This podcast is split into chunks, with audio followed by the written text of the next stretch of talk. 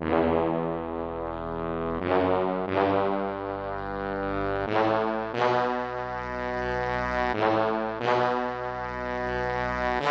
excited about today's pod. We have Adnan Virk from DAZN, my buddy back at ESPN uh, in the day, and he is, um, as you know, a host of a movie podcast called Cinephile. So we'll probably hear about that from him a bunch of different times. But I want to talk Joker. I saw it last night, and also The Irishman, a book that I read, uh, the Jimmy Hoffa story, and all that stuff. So I knew he would be on it earlier than anybody else because he's uh, a huge Pacino guy uh, instead of De Niro. He likes De Niro, but a lot, but he likes Pacino more than De Niro, which I'm going to tell you, I think more people would pick De Niro, but maybe that's just me. I'm also going to tell you the names of all the books that you guys keep asking about.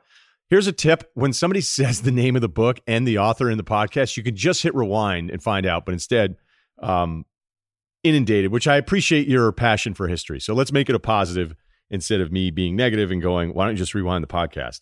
So before we do that, I want to let you know about Belvedere. Produced in one of the world's longest running distilleries, Belvedere Vodka is the world's finest all natural vodka.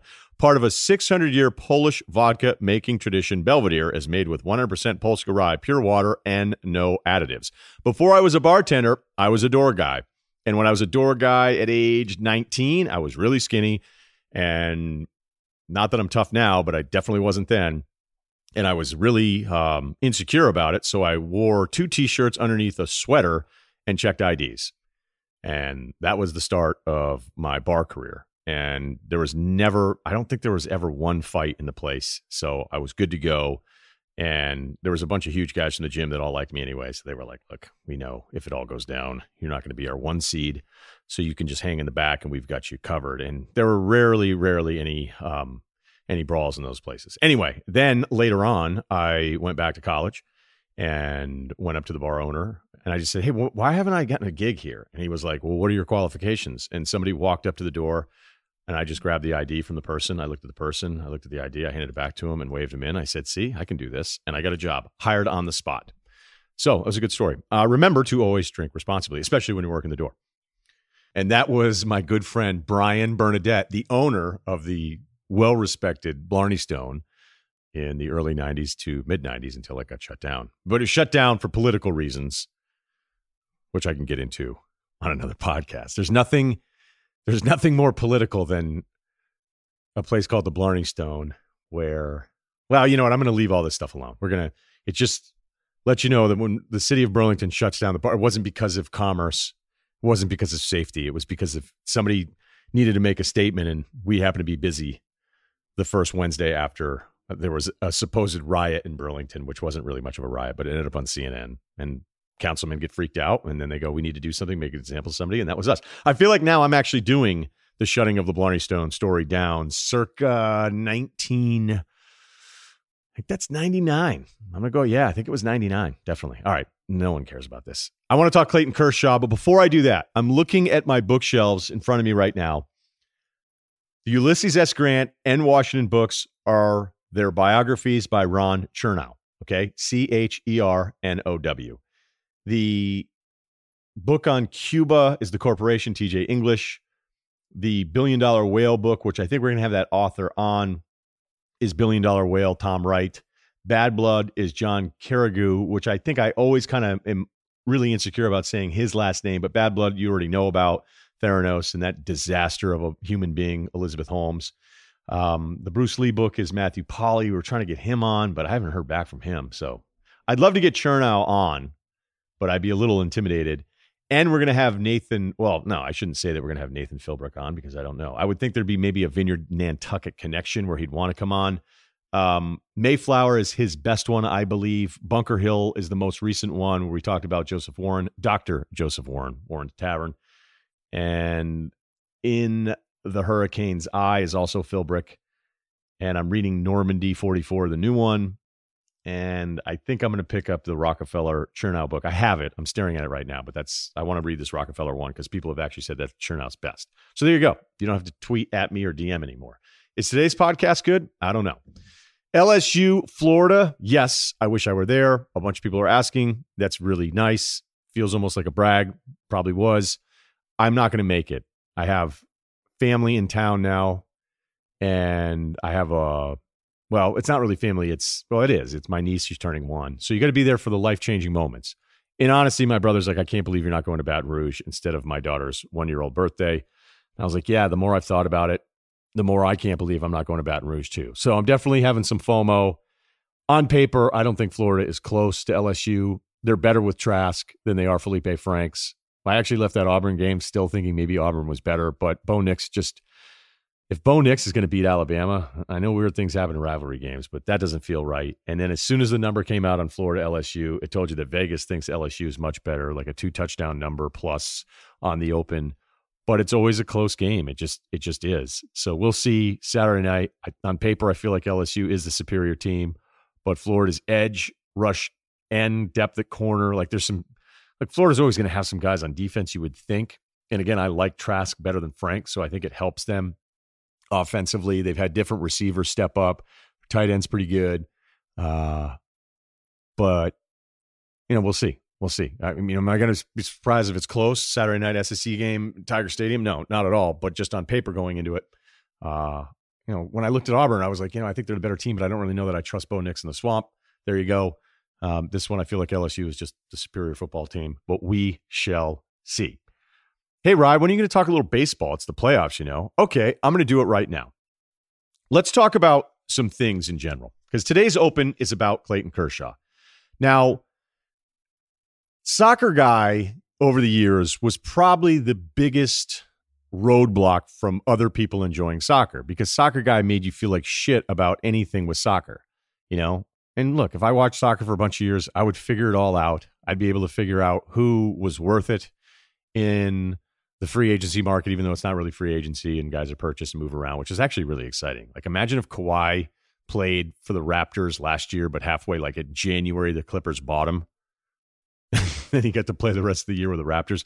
That seems impossible, but that's kind of some of the stuff that goes on. And I'm sure if I just spent a couple years watching it, I could get it down and figure it out. I really don't think it would be that hard.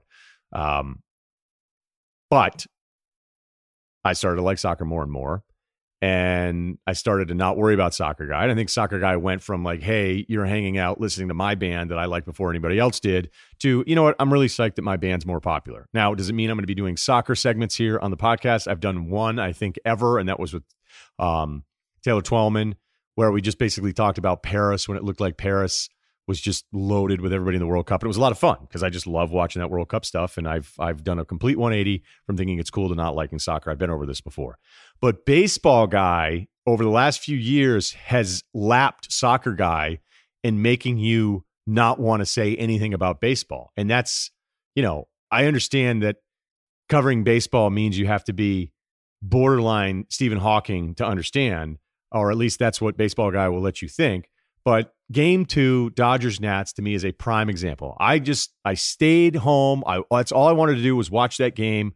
I wanted to see that matchup with Strasburg against Kershaw.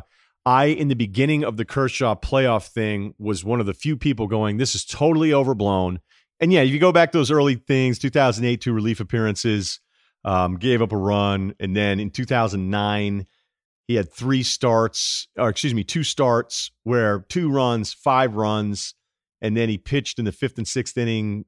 Looks like here, actually six days later against Philadelphia, and he gave up a couple runs. And then he had a really good stretch in 2013. So he hadn't been in the postseason there for four years, and then he has this really good stretch, and all of a sudden he gets shelled in a blowout Game Five loss to the Cardinals. And when you look at Kershaw's overall playoff numbers, you can make an argument. You're like, you know what? They're not terrible, right? They're not terrible. Innings pitched 158, hits 130. So maybe that's a better number um, than the 4.43 ERA. And this guy was absolutely unhittable. Some of the strikeout walk numbers are just so stupid. And I know that that's not who Kershaw is right now, but who Kershaw was in game two was somebody who ends up with a quality start, who was giving up warning track outs and line drives left and right. So even though he retired a bunch of people in a row, I don't look at the number. I don't look at the box score there. I look at the three plus hours I sat in front of a television and go, man, he doesn't have it tonight. Whether it's velocity, whether it's whatever's going on with him mentally, which has to be a factor now with Kershaw, where it's just immediately you feel like you're out of the game because Strasburg's on the other side dealing, right? And I argue with some of you guys about this. But now look how many shut down in a row. Look at look at all these different things. And then of course what happens is is we we start to use this word narrative as if the definition of narrative is something that is being said about somebody that is untrue. So I'm going to slap the narrative label on it. When a lot of times when I hear people say narrative, they're the people arguing against what's actually happening, and that's the truth. So if you look at all of the baseball numbers from Kershaw, you could you could talk yourself into this not being as bad as it seems. But then he comes out in game five. He gets that out in the seventh. He comes back out for the eighth. I don't care about the lineup switch. I don't care about a double. I don't care about any of those things. I actually was thinking that day, going, if there's a tight spot, because Buehler's the better pitcher, and Buehler was terrific in game five, why would they even want to put Kershaw in a high leverage situation if they're up, knowing that they don't want to really have that carry over? Because again, game two wasn't terrible. It just, it was obvious he doesn't have it. And then he has the pitch to Rendon, which I think was 89. The Soto pitch, the next pitch is like not even 90. We can talk about tipping pitches, which always becomes this automatic thing where some guy starts getting roughed up. It's happening with one of the Tampa Rays pitchers now against Houston. And then when it's Houston, everybody's like, oh, well, Houston always seems to know what's going on. Well, you know, look, if it's not the Astros, it's the Red Sox. It's the two teams that are just consistently named as having a little bit more information than everybody else on what the other team is doing. So if it's tip pitches, if it's his psyche, if it's all these things, and I'm going, are they really going to bring Kershaw in this spot? Knowing that there's just probably something a little off every time he has to take that mound now with 100 and what 50 innings of, of playoff performance that we've seen from Kershaw. He gets the seventh, he's out there in the eighth, and it happens again. And we all see that shot of Kershaw in the dugout. Now, Kershaw, let's get this rule out of the way. It's a little bit like the China Open that I did earlier this week, where most of you liked it. I don't want all of you to like it. I don't want everyone to agree with everything I'm saying the entire time. It's kind of like a columnist that's in town for too long in a tough city. And I don't necessarily want to be that guy, but you know, opinion people over time usually have some expiration date because you just get sick of hearing from us, right? And the longer a columnist is working for a paper, a big paper in a tougher city, the more often you'll hear people say, like, oh, I hate that guy. Because eventually he just started coming up with theories that were anti what the fan base wanted, or he's too close to the teams and starts disliking some of the coaches and players on a personal level. And then all of a sudden, all these different things. Look, I'm not saying that I want to become your 60 year old curmudgeon columnist that everybody in the city hates and thinks is rooting against the teams. But what I'd like to do is not have to hold everybody's hand. And most of you get this, a few of you don't. And that's okay because we're not always on the same page. But when I do my China, NBA, Daryl Morey, Colin Kaepernick, selfishness of just the human being in general segment. When I do that as my open earlier this week, and then I have a few of you guys say, yeah, but does that mean you like China? No, no, no, no. I, I thought we were all in agreement here. There's some stuff going on in China that is really despicable. I didn't think I needed to point that out. For some of you, apparently I did. And and something that is not nearly as important as human rights in China, it's how should I feel about Kershaw? And some of you guys do this thing and and it's like, hey, I feel bad for Kershaw. Why do you feel bad for him? He's making 30 million. Okay.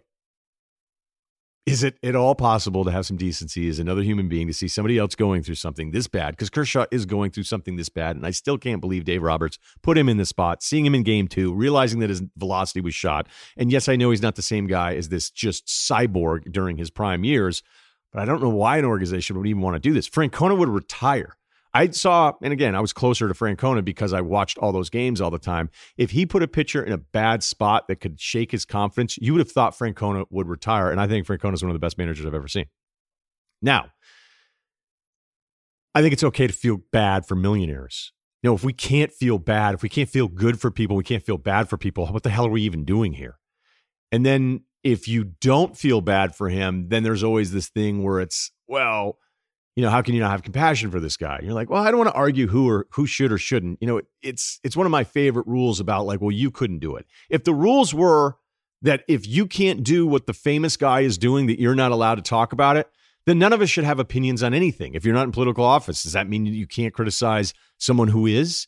If you're not a writer, an actor, actress, comedian, comedian, that you can't say, I disapprove of this or I really like this. I mean, what the hell are we doing here if we can't criticize or be critical of or be compassionate for people that are more successful than us. And one of my favorite things is is your financial advisor retired? Where's your realtor's pool? You know, why is your therapist divorced? So just because people can do things better than you or have a better resume on paper throughout their lives, it doesn't mean that you can't still feel sorry for them, but it also doesn't mean that you can't be critical of them. So, as I look at the Kershaw story, I don't know what to make of it. I don't know why he's this bad. I hate it. The left on base stranded numbers are way worse in the playoffs. The fly ball numbers are worse in the playoffs. The strikeout numbers look the same. And like anything, especially with baseball numbers, if you wanted to package it and talk about his lack of rest, because I've seen that where it's Kershaw's lack of rest versus other guys' lack of rest, and that's actually why he's bad. He's just not who you'd expect in the playoffs. And you, he's not who you'd expect right now in 2019, even based on what's a a good year for Clayton Kershaw, but not a great year, but a really good year by anybody else's standards. I don't like even players that I'm not fond of. I don't like when the great players have these awful playoff performances because that's when everybody's watching and that's what will end up being his legacy. And there'll be a generation of baseball fans telling younger kids that don't like baseball anymore, yeah, Clayton Kershaw, he was pretty good, but let's talk with Adnan Virk of the DAZN coming up next. Getting into debt is easy Getting out of debt is hard. Thankfully, now there's Upstart.com, the revolutionary lending platform that offers smarter interest rates to help you pay off high interest credit card debt because they know you're more than just your credit score. Upstart could have helped me on my first mortgage because you go into that. You know, you watch some of these mortgage commercials, these these credit commercials where you go, I remember that feeling. Like, wait a minute, what? You want how much down? Because I forgot to pay my cable bill in Trenton, New Jersey? So Upstart goes beyond the traditional credit score when assessing your credit worthiness. They actually reward you based on your education and job history in the form of a smarter interest rate. Upstart makes it fast, simple, and easy to check your rate in just a few minutes. Once the loan is approved and accepted, most people get their funds the very next business day. The next day, over 300,000 people have used Upstart to pay off credit cards and meet their financial goals. Free yourself from the burden of high interest credit card debt by consolidating everything into one monthly payment with Upstart. See why Upstart is ranked number one in their category with over 300 businesses on Trustpilot and hurry to upstart.com slash dual, D-U-A-L. That's dual, D-U-A-L to find out how low your Upstart rate is. Checking your rate only takes a few minutes and it won't affect your credit. That's upstart.com slash dual. The not affecting your credit thing cannot be emphasized enough because I'm in the middle of going through a mortgage thing right now. And somebody said, Hey, do you want to redo the lease? And I said, You know what I'm not going to do is do this again, where just because I have an inquiry during the middle of a mortgage processing thing, no. And that's why Upstart has your back. All right, let's talk with Adnan. I feel like you could have watched De Niro and Pacino throw cow dung at each other for 90 minutes and you would have given it four Maple Leafs. Fair or not? it is true that I am unnaturally biased in favor of Bob and Al, not just the fact that my kids are named after them, not just the fact that I revere them, but I'm being completely honest, Ryen. Before The Irishman started, and you know, I paid hundreds of dollars for this experience of watching it at the New York Film Festival. For those who are unaware, The Irishman played Friday night, September 27th at the New York Film Festival. And in order to get opening night passes for it, you had to pay 450 bucks, and then you get tickets for 10 other movies, or you know, you can go see five movies, two tickets. As you and I both know, nobody's got time to go watch 10 movies in seven days, unless you're a college student or you're just taking time off work. So essentially, you're, you're dropping 450 just to go watch The Irishman, which I did, which was spectacular. And to your point about being biased, I'll be honest, before it started, and this is the world premiere, right? 3 p.m. showing. Before it started, my producer who does Cinephile with me, subscribe on Apple Podcasts, said, don't go on Twitter. And I said, why? And he goes, well, some reviews are already coming in. And I said, oh, God. And a buddy of mine actually, my cousin actually texted me. He goes, I said, I'm ready for the greatest movie of all time. And he goes, well, I would temper expectations. Wow. So I'll be honest, a part of, a, yeah, but part of me first, oh my God, is this about to be like a flaming dung of a movie? Like, did Marty just lose his mind and they gave him, you know, Netflix gave him $165 million. And we know even the best athletes, even the best actors, they all make mistakes. Like maybe this is just three and a half hours of self indulgent nonsense. Thankfully, it was not. It was epic and it lived up to the hype. And you, of course, uh, have also read the book. I heard you Paint Houses. So it's nice. I mean, obviously, we're not going to spoil it for people, but uh, when I say to you it's faithful to the telling of the book, you know, since you've read it, you understand that. I remember when you and I were first talking about the book, you joked with me the fact that De Niro was playing the lead, how Frank Sheeran, the character, comes across as like this ladies' man, and you know how much of this is going to be in the book. So I don't want to spoil anything for you except to say it's tremendous, and I think you'll really like it uh, for a couple reasons. One, you really like American history, and the stories about Hoffa and the Teamsters and the JFK assassination. And two, because you've read the book, I think you'll appreciate the depth of which Scorsese told the story. Okay, yeah, I don't want to do any spoiler alerts because I also want to talk Joker because I watched it last night and I, I sent you a text this morning sure. being like, "Hey, have you seen it yet?" As if you wouldn't have seen it immediately, knowing that De Niro was in it. Um, and you just that's that's your world, you you know, cinephile. I like that we got the plug in there. I'm just going to warn you ahead of time if you do a Richard Deitsch name drop on this pod like you did his, we're just going to put those at the end like a movie credit. Is that all right? well, if you'll recall, the last time I did your pod, I we you know we had technical issues, so I got cut off while I was telling a story at Racket Coop about Andy Katz. And so I didn't actually get to plug Cinephile. So this time I said, you know what, in case Ryen and I have an issue with technical stuff, I'm going to get it done. I, am relying, by the way, on the Russillo Army to keep my podcast afloat. So Cinephile Apple Podcast, as you would often say with me, subscribe, unsubscribe, and resubscribe again. I appreciate it. Okay, there we go. We we got two in. That's good. That's good though. Um, never change. So when I read the book, like it, it's not my favorite you know, mafia American crime book that I've ever read. Paddy Whacked is probably as, as good as any I've read. Um, but it's still, you know, it was still really interesting and it, and it's all first person kind of him and the paint houses line that's in the, one of the trailers about painting houses, which means you're a killer.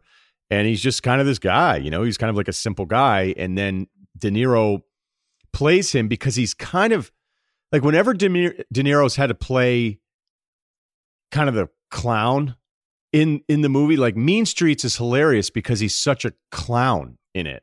And yeah. it's like, no, wait a minute. Later on, this guy becomes like the man in every single scene. So I'm is there a way to not give it away that you can talk about how De Niro portrays Frank, where Frank is really nothing more than kind of a simple mercenary, right? Yeah, I mean the reason why you and I both love Mean Streets. I remember you and I talked about. I think you you rewatched it a year or two ago, and that was what you said to me. Like, yeah, yeah De Niro's a goofball. Like he's this guy who who can't pay back the money, and Keitel is going to keep fronting for him, and it's because it's you know it's family, to look out for the guy, but but he's just an idiot. Like he's everybody he knows a guy like that, right? Either you had a guy in your crew, or you were that guy. You're never responsible, unreliable, total doofus. And uh, De Niro played it so well. But in the character of Frank, you know, I think of Goodfellas uh, the book is so good by Nicholas Pileggi, wise guy. And there's an early line. It talked about Henry Hill, and Pileggi said he'd interviewed a lot of mobsters, and he said one of the problems with these guys is they're so narcissistic and they're so obsessed with themselves they don't see the world around them. But in the case of Henry Hill, he was all eyes. I've never forgot that line. I think about it all the time. And in the case of Frank Sheeran, he was all eyes. He was, as you put it, a simple mercenary. He was a very passive character in his own life story. And so the Irishman he almost seems like this guy who's in the forefront of major events in American history almost by accident. He's a guy who follows instructions, he carries them out ruthlessly, but he's relatively impassive. And I think one of the best strengths of De Niro's performance is the fact that he shows that this guy doesn't have much depth beneath the surface. He simply follows instructions, he carries them out, and he gets it done. And there's no useless emoting, there's no emotion about it.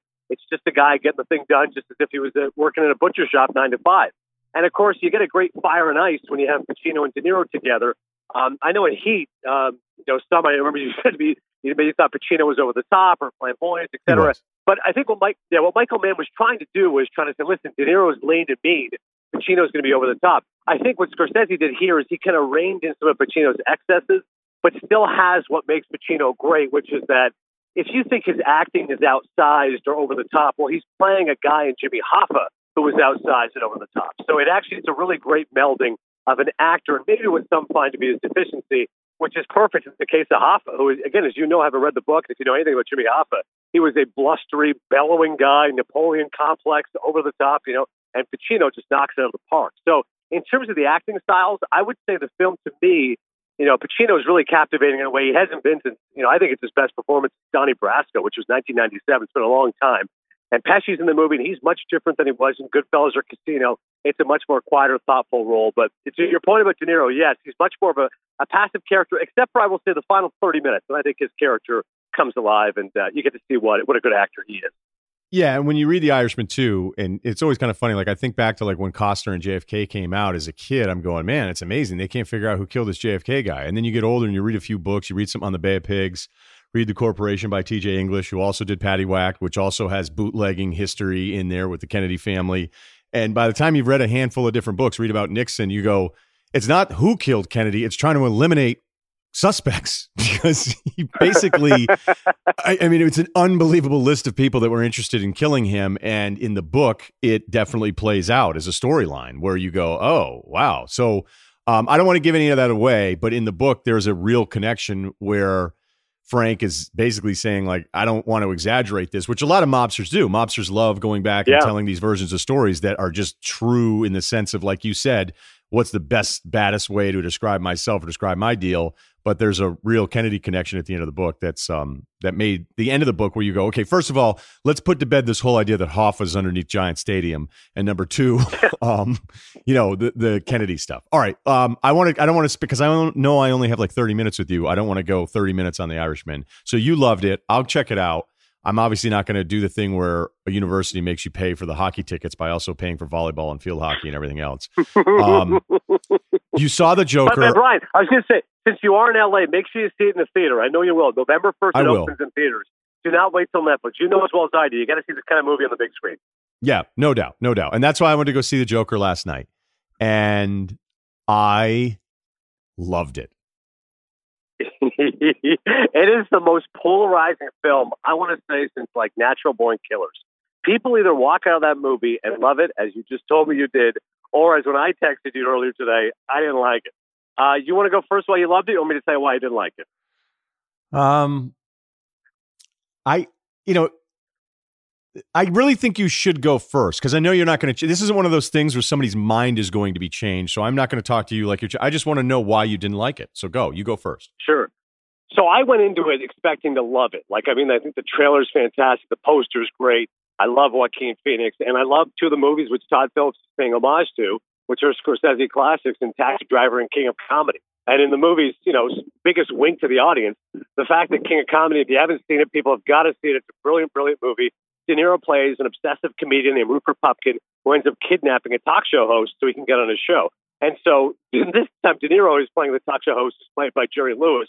And so clearly, Todd Phillips is having fun with it. And as far as the, the set decoration, the look of it, Lawrence Sher, the cinematographer. He clearly looked at Taxi Driver. And I thought the first opening was very strong because it reminded me of this New York City of the past in the 70s where everything is depraved and debauched. But for me, the film didn't work in a variety of ways. One of which Todd Phillips is not Martin Scorsese, and I thought the film was very derivative. It's one thing to, to pay homage to other movies, but I just think he's lifting it. Like there's literally a scene of Joaquin Phoenix pretending he's on a talk show. I'm like, well, you know, I preferred that when I saw it in 1983. Wow. Having said that, there's nothing wrong with paying homage and having that, but the film is relentlessly bleak, and to me, just a thoroughly unpleasant film experience. And I like dark. You know me. I'll take a dark movie as much as anybody, but I don't understand why this is, I think people are confusing nihilism with art. To me, even the bleakest film, you know, you have some moments of levity or some moments of romance. And I'll point to Taxi Driver. You know, that's a really dark movie about a lonely guy who suffers from, you know, loneliness and urban alienation. But there's still a scene of Travis picking up Betsy. There's still a really cute flirtation. He still at least gets to go out with her for coffee. There's still Albert Brooks, who's really funny, talking about stool pigeons. There's still really funny moments between Peter Boyle playing wizard, talking to De Niro about life. This movie is none of that. you know, character arc, Ryen. Eh, to me, the character starts somewhere and you know endures a journey, and away we go. We can laugh about movies like Robert McKee talking about adaptation and where characters end up, but I, I really think that's true. To me, this is a straight line. This is a depressed guy suffering from mental illness who just becomes more depressed and acts out with violence, and all of a sudden feels some sort of release. Like I, I never thought to me it worked as an impactful film. To me, he's just cribbing from other movies, and I'll give it some redeeming value in the Joaquin Phoenix's performance. Although I'll be honest with you, people are saying Oscars. To me, this is exactly the kind of showy, flamboyant performance the Oscars reward, and they always shouldn't. I mean, again, this movie and his performance is about as subtle as a sledgehammer to the groin. I mean, it's full with text and mannerisms, and it's not reining at all. The third time he started dancing and they started playing Gary Glitter, I said, okay, I think I'm good with this. Like, I got it. Um, I, it really just didn't work for me at all, man. Okay, I know that there's probably a bunch of people listening right now that are mad that haven't seen it because it is fairly new in theaters. And I should have said spoiler alert. We're going to talk about this, but I really think the only spoiling that you did was that you just think this movie's terrible and that no one should go see it. So um, I don't, I don't think you gave away any storyline. And let's be fair too. Yeah. Like the thirtieth time we're telling the Joker story, um, you know, at this point, if you're yelling spoiler alert, all right. So I'm going to disagree. I love dark. Sure. I think it, I think it's important that people still make movies like this because immediately people are like, well, it glorifies violence. There's really not as much violence in this as you would have thought going in. Oh, it it takes a, a I guess, a negative light on mental illness. Well, I, what did you think it was before you saw this movie? Like, is this the first time in 2019 you're like, man, mel- mental illness is really, really challenging and difficult, and we should be more sensitive to it? I, I, think it's great that movies like this can exist. I love that it's depressing the whole way through. I, I like that it isn't a, something that has some sort of happy ending. I think the way that they told the story arc of his transformation from a guy that was disturbed and trying to find his way through life and then becoming fed up and having these triggers and then realizing like you know what? If i actually commit these bad acts as he says when he's at um, the mental institution the first time looking for his mother's file and he's like you know i didn't really it didn't really bother me all that much. And we see this the evolution of the character. And then you know the one part that i was having a really hard time was with was um was with his girlfriend, the black girl in the hallway, and I'm going, this girl yeah. would have a thing for this dude. Like this doesn't make any sense. They just forced her in there. They forced this interracial relationship, and this doesn't make any. And then you're like, oh, okay, this makes way more sense now. So I like that it isn't the perfect example of beginning, middle, end. I like that there isn't some um ending that you know makes you have value on it. I, I, think what it does is it says, okay, we've done this Joker thing a bunch of times. How can we make it original? How can we peer into this iconic comic book character and figure out the beginnings? Because I always think like once something becomes huge, and we're talking decades of of Joker material, Batman, et cetera, et cetera.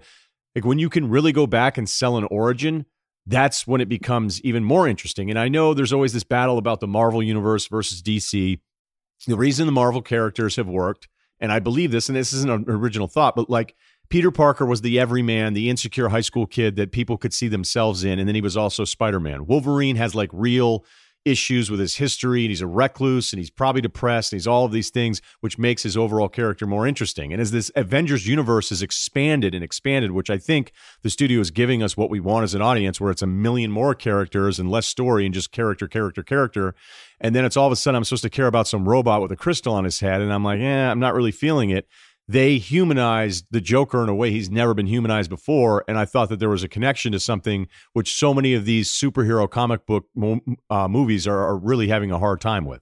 Yeah, all that sounds great in theory. And that's why I said, yeah, going in, I thought it was one of my favorite movies of the year because I do appreciate that they're trying to do something different with it and original. But again, I, I don't think the film is enjoyable in the slightest. And I think it's, it's masquerading as art. I really think it's nihilism and there's really nothing that's unique about the film, and there's nothing I'd recommend about it. I mean, like I said, you mentioned Joaquin Phoenix. I mean, even the supporting cast is relatively wasted. There's no other character I think is of note.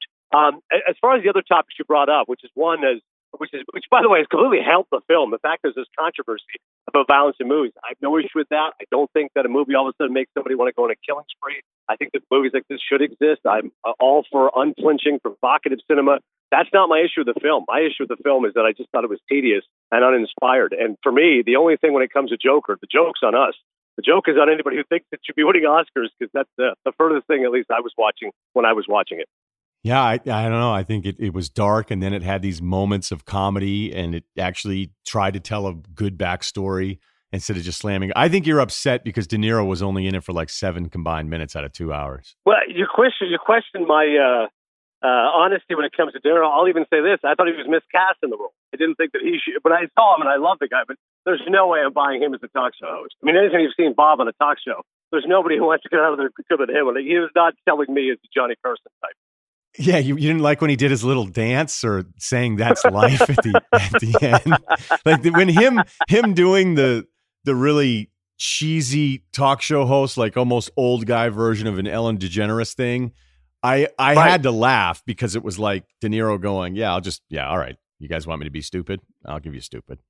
Um, I just think Joaquin's that special too. I I do. I I don't think if he were somebody else, maybe we'd be more impressed. But he's been such an odd guy throughout his career that when you're like, "Oh, he'll nail this," and no, I, look, we disagree, and I totally get what you're talking about. I think you are a harsher critic when it comes to something like when you're seeing notes being played and it's not an influence, but you feel like it's just a a, uh, a cover song. I get why that would bother you as as a guy that cares about film this much. Yeah, you mentioned his performance, by the way. I, I don't think, by the way, it was terribly original. I thought it was almost like an extension of a movie you and I both like, which is The Master. I thought his character was a little bit like Freddie Quell to me. He was a little Ooh. bit stranger and a little bit darker, but to me, I saw he's kind of you know playing off of that persona, that image, which was a good, I think, a much better movie and uh, also a good performance. That is crazy though, because some of these actors that we get really excited about, we love their range, and then I go, well, "What the hell's Brad Pitt's range?" You know, like is right. is it? And I love Brad Pitt, but I go, is he really doing that many different things? And then you had Owen Wilson, who basically played himself for 15 years, and then you go, so I'm going to get on Joaquin's case here because he's doing the master thing, but. Maybe they felt like they needed somebody like De Niro in the big scene to be as big as Joaquin Phoenix's performance. So they needed somebody that you looked at and respected a little bit more, much like in The Master, where it's um, Philip Seymour Hoffman, where it's that scene, it's the two of them, and you go, okay, nobody's honestly Philip's the better actor, probably. I, I think we we'd agree. But you sometimes you need Yeah. like the audience needs to be told, hey, by looking at these two guys, you have to know how important this scene is, and that's why we're doing it this way. And I think movies do do that a lot. Yeah, that is true. I, I do appreciate the fact that when you get certain actors playing at the best, they're going to bring it. And to your point about other actors doing it, I mean, Joaquin Phoenix certainly put his stamp on the role, and you can't imagine many other actors being able to do that, right? It's already imposing enough playing a character who others have played and won Oscars for, like Heath Ledger and obviously Nicholson's version, which I at the time I enjoyed because it's so cartoonish. He was hamming it up, but probably now if you and I watch Batman again, it may not be uh, nearly as memorable a Joker. But credit to Joaquin Phoenix for saying, you know what, yeah, I'm going to step up to the plate and I'll give it my own spin, and I think it'll work. Yeah. All right. So what else is new with you, man? You know what I don't want to do is because you've done it a million times, and I've already done it a few times. You're with DAZN. You're arguably the face of, well, you are the face of the baseball coverage. You're you're one of their most prominent guys, and it's different. But I don't want to do the the ESPN thing anymore because I know I'm sick of talking about it, and I'm sure you're sick of talking about it too. Which isn't to say it wasn't really interesting at some point. So I'm not necessarily knocking anything else. I know you just did it with Deitsch, so I don't want to do that again. But where are you at right now? How are you doing? Things are great, man. I'm uh, currently walking in Ho-Ho-Kus, New Jersey, which is a wonderful suburb uh, here in North Jersey. I feel like I'm living in the land of the Sopranos.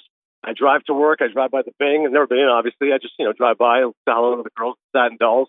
And uh, it's great, man. I mean, I'm having so much fun because it's been a real breath of fresh air, really something different. Uh, as you and I know, we only lived a few miles from each other in West Hartford. You Connecticut's all right. I think it's a lot better if you're from there and you grow up there and you have friends, et cetera, like our man Cerruti.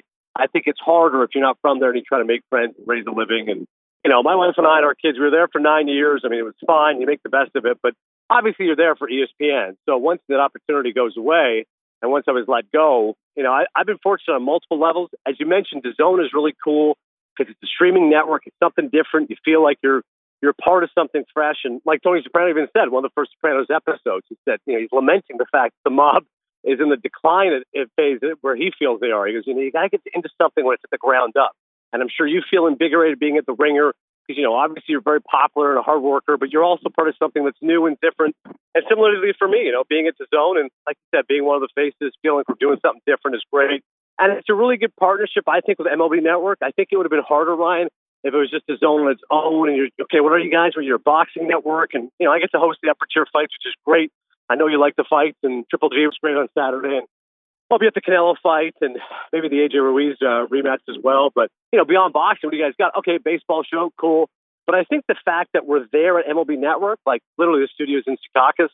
So today I was on with Mark DeRosa and MLB Central. We got, you know, Al Leiter and Dan Plesac and all those great guys on our shows as well. It's it's really been fun, man. I, I remember Kanell said to you and me, you know, after he was let go by ESPN that, you know, he's really enjoying himself, but he feels like he has like five jobs to equate to one. And uh, I definitely feel that way with uh, DAZN and MLB Network and NHL Network and my podcast, and I'm filling it on the radio. And and I, I thank you by the way because um, you know all the radio stuff I ever got was because you were such a help to me and really supportive. And I filled in last week. I did a solo show on MLB Network Radio on Sirius. And I, uh, I said, hey, my man Russillo used to always say it's the hardest thing to do in sports media. If you can do this well, you can do anything. And thankfully, it was only an hour solo show, so we got through it. Then Dick Vitale called in, so I didn't have to do anything. no, he didn't. Did yeah, he really? it's, uh, it's, yeah, he was actually uh, he's a huge Rays fan, so he just went off on the Rays. And by the way, you and I both know plenty of people who say they're fans of something, and then you meet them, and you go, okay, he doesn't really know. Like hey, Jon Hamm's a Cardinals fan because he named the entire roster. Does he know Tommy Edman is? But I mean, Vitale went pretty deep. I, I was impressed by his knowledge. He was not just mentioning Joe Maddon and Evan Longoria from years ago. He was well aware of Yandy Diaz and how the Rays were going to size up. Although at one point I wasn't sure if he knew I was no longer with ESPN. No, he must have tipped him off because at the, at the end he did say, "Hey, miss you, buddy. All the best." I'm like, "Oh yeah, great, cool." Yeah, it's it's always so funny with Vitale because just when you think like, wait, what's going on here? And then it just the switch goes on, and you go, no, this guy's still more locked in. I got to admit though, and, and you know me as an all time grudge holder, it it bummed me out. There was three people when the the corpse was still warm when I announced I was leaving ESPN Radio, and it was my last show, and I'd been unfollowed literally within hours, and Vitale was one of them. like, can you at least wait until i've signed off? You know what I mean? Give me a weekend at least. It was like Friday, four Eastern. Done with this guy's content, and uh, there's one guy I won't name. I'll name the Finebaum was the other one. I was like, oh, but he doesn't really, you know, I, like if I wasn't doing college football all the time, um, you know, I, I, I actually kind of understand people unfollowing me because it's like, what is he? What's this? You know, just stay in this one lane. Like, imagine if Woj right. all of a sudden tweeted, "Hey, I don't know about you guys, but the riblets are as underrated as it gets as an opening, you know, appetite." You know, people would just be like, "What?" Not to say that any of us are Woj, but people really like you to stay in your lane and um yeah, as soon as as soon as I was done, I announced that day, and I just you know they come through, and and all of a sudden you can see it, and you're like, wait a minute, what? And I don't have like the who unfollowed me thing, but it was immediate. Sure. I went, oh, you know what? Like, seriously, guys. So whatever. Um, there you go. Yeah, I'd at least have a like. I like it better when they have a reason, right? If I'm gonna stop following me, nothing personal. I just you know, I'm tired of the movie stuff. I'm like, okay, totally. Like I get it. Like that's a legitimate reason, and yeah, if I'm not the movies, I'd probably be annoyed by my Twitter feed as well. I remember Gottlieb one time, so people would challenge him, how come you're not following me? And to Doug's credit, he would go, need to bring to the table. Like, are you actually a good follow? I'm not going to follow you to see in the hallway. Like, give me a reason. So, yeah, I got, I definitely got shamed into following some people there because like there, there, a bunch of people got together. I was like, he doesn't follow any of us. And then there would always be like this weird, there was my favorite stat at one point was that Greeny didn't follow anyone else, didn't follow Cowherd, me, Van Pelt. Van Pelt only followed me. Cowherd didn't follow anybody. Um, I only followed Van Pelt, and like every one of the guys of like the four, well, I'd say the five main guys of three main shows, not one guy followed anybody else. And then they make us take Christmas pictures together all the time. and the thing is, like nobody, nobody disliked each other. And I'll tell you to this day, like Cowherd's been a really good friend to me. Golic has been yeah. awesome, and Greeny and I actually really get along, despite us being probably completely different people. Uh, there was never any like, oh, I hate this guy, like a lot of radio places, but the Christmas picture was always hilarious because it was just five minutes of like everybody totally being who they were. So anyway, let me before then none of this is interesting. Um, what do you most want to do now? Because I'm at one point you're probably on a path, and it is easy to go, hey, you know, I'm just gonna put my flag in the ground here, and I'm gonna be here 30 years, and hopefully my kid gets state tuition to UConn or whatever.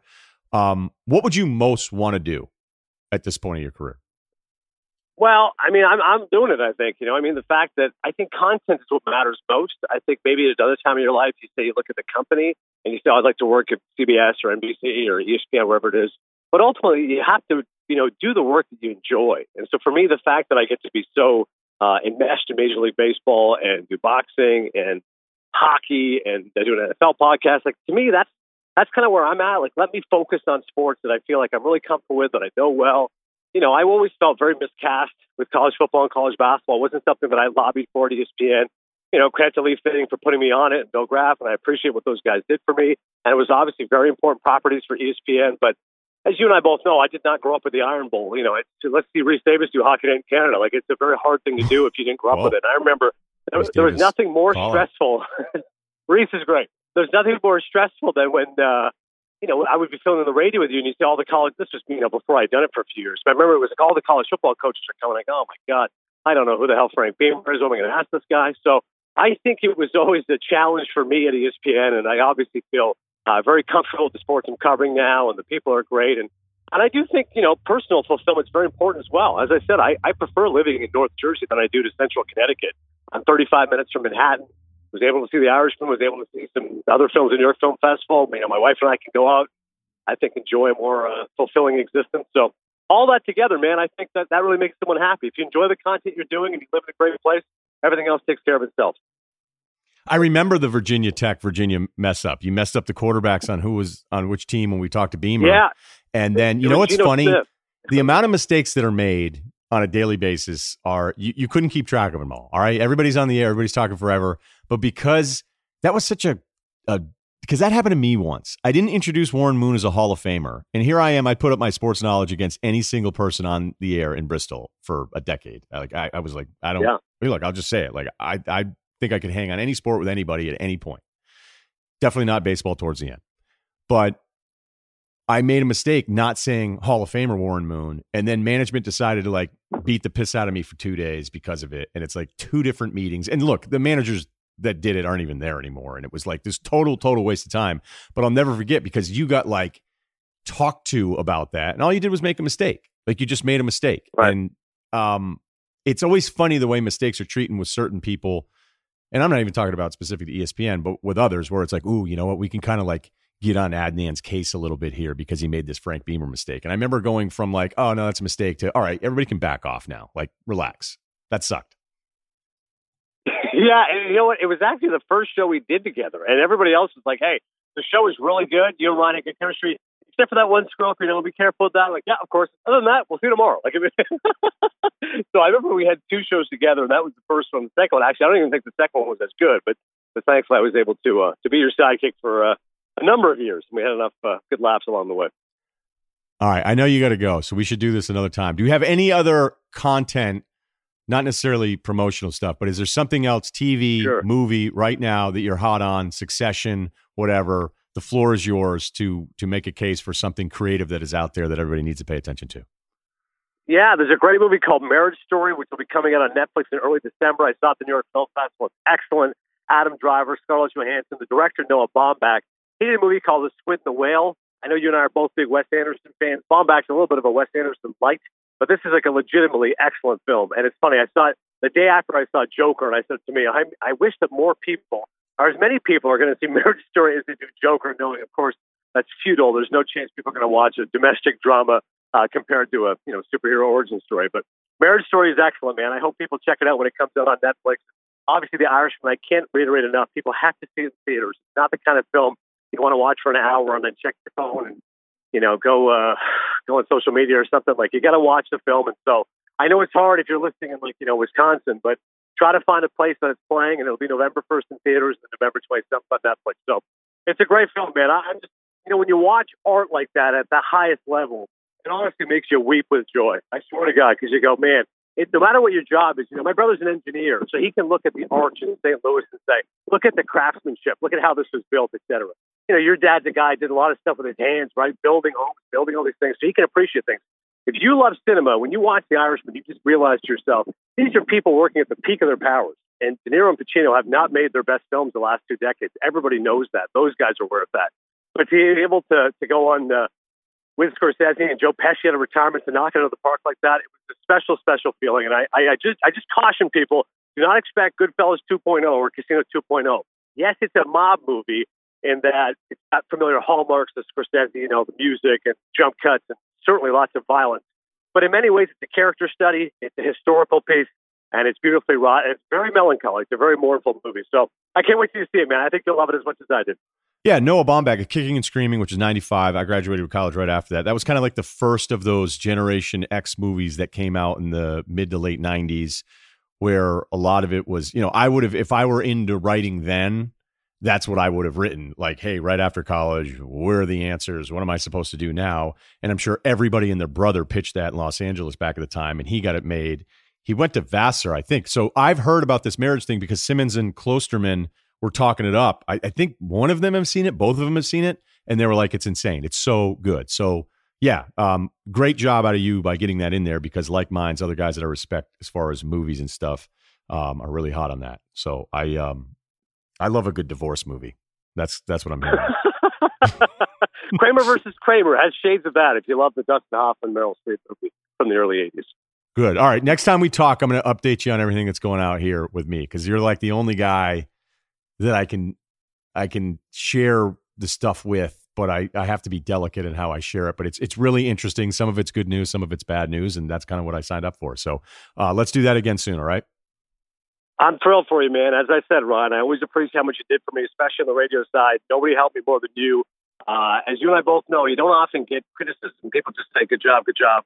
and eventually they don't ask you back. So you were smart enough to say, "Hey, good job. Next time, try this," or you know, don't ask Joe Mauer so many stupid questions. Let's do this like this next time. I'm like, all right, cool. But I like what you're doing. Keep keep it up.